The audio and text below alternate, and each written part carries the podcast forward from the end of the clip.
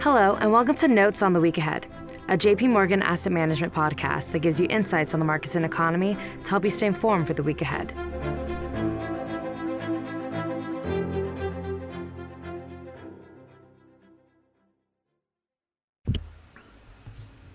Hello, this is David Kelly. I'm Chief Strategist here at JP Morgan Funds.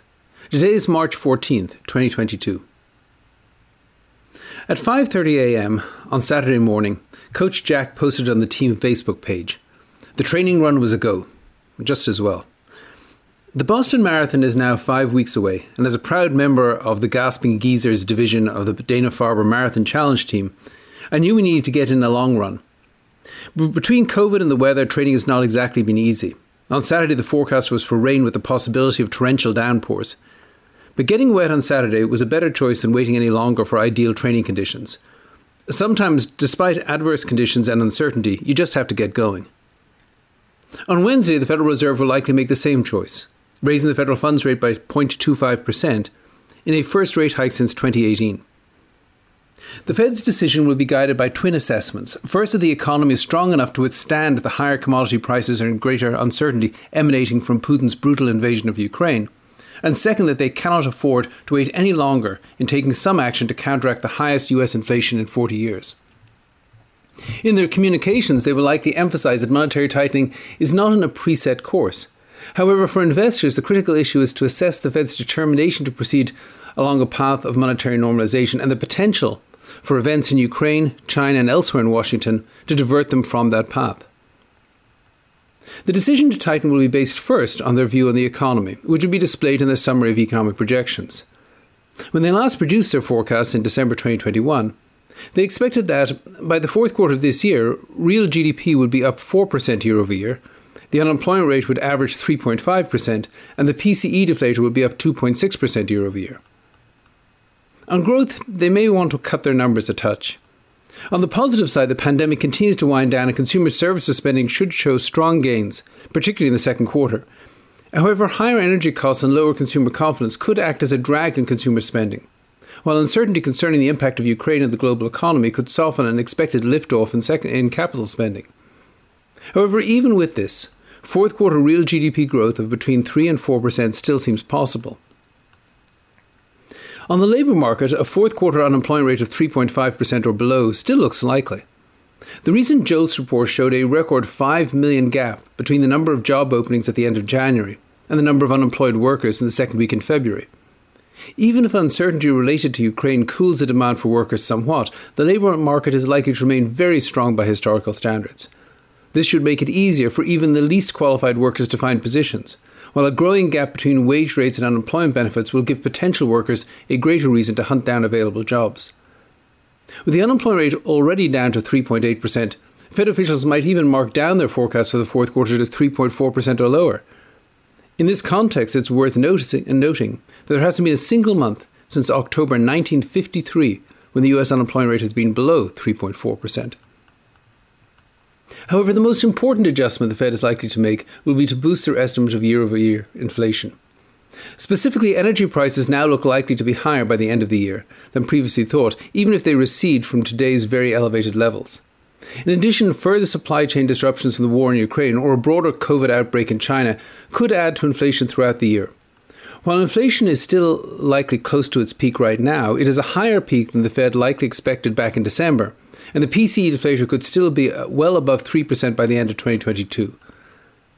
The economic outlook supports the Fed's current plans to boost the federal funds rate in March and to begin to reduce their balance sheet over the summer. However, there are a number of areas of uncertainty which should make them a little more cautious in tightening. The biggest question mark surrounds the implications of Russia's invasion of Ukraine and the subsequent Western sanctions on Russia. As markets have adjusted to sanctions and possible Russian retaliation, global commodity prices have risen sharply, with West Texas Intermediate crude oil climbing from $93.10 a barrel a month ago to an intraday peak of almost $130 last Tuesday, before falling back to 109.33 by last Friday. This has been part of a broader increase in commodity prices encompassing energy, food, and metals, and should meaningfully add to global inflation this year. However, importantly, Western Europe has still not pledged to stop imports of Russian oil and gas, nor has Russia halted exports to Europe. If this remains a status quo and higher prices gradually induce increased supplies from the US and OPEC, oil prices could drift down from here, as is suggested by futures markets. However, a global response to further atrocities committed by Russia in Ukraine could yet result in a further spike in commodity prices, prolonging the inflation surge in the United States. Another issue which could impact the outlook are signs that China is losing its battle to avoid a major coronavirus outbreak. Hong Kong has seen a huge surge in infections with almost 700,000 confirmed cases and thousands of fatalities since late December. Mainland China has avoided severe outbreaks since the original Wuhan outbreak in late 2019.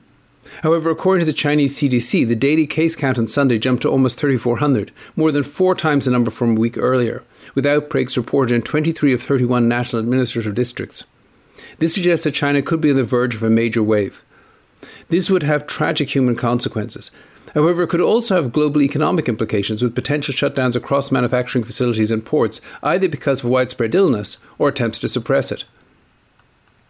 Finally, the Fed will have an eye on the other side of Washington. Last week, Congress passed an omnibus spending bill to fund the federal government through September. This, combined with December's $2.5 trillion increase in the debt ceiling, eliminates the risk of a politically induced fiscal crisis in the current fiscal year. However, the bill may also effectively shelve for now any prospect of a restoration of enhancements to the child tax credit or other democratic spending priorities, as well as taxes to pay for them. While some tax and spending package could still be passed before the midterm elections, it currently looks likely to be small and mostly paid for and thus should have little impact on the broad economic and investment environment. It's also hard to see any major fiscal stimulus coming from the next Congress. In the last 25 midterm elections, the President's party has lost House seats 22 times and Senate seats 19 times. With a slim majority in the House and a tied Senate, the odds strongly favour Republicans taking control of at least one House of Congress in November and blocking any further fiscal stimulus ahead of the 2024 presidential election. Moreover, in the absence of further major legislation, the federal deficit appears set to fall sharply from over $2.7 trillion, or 12.4% of GDP in fiscal 2021, to roughly $1 trillion, or 4.1% of GDP in the current fiscal year. This is good news for those worried about spiralling federal debt precipitating a financial crisis. However, it also implies significant fiscal drag, giving the Federal Reserve a further reason to be cautious in their tightening. In short, even with the Russian invasion of Ukraine and other issues. The Federal Reserve is likely to proceed with its plan to increase interest rates in 2022. As they do this, investors may want to shorten durations in fixed income and overweight value relative to growth within equities. Later on, if the situation in Ukraine stabilizes, the US dollar could retreat from current high levels and much cheaper international equities could outperform their domestic counterparts.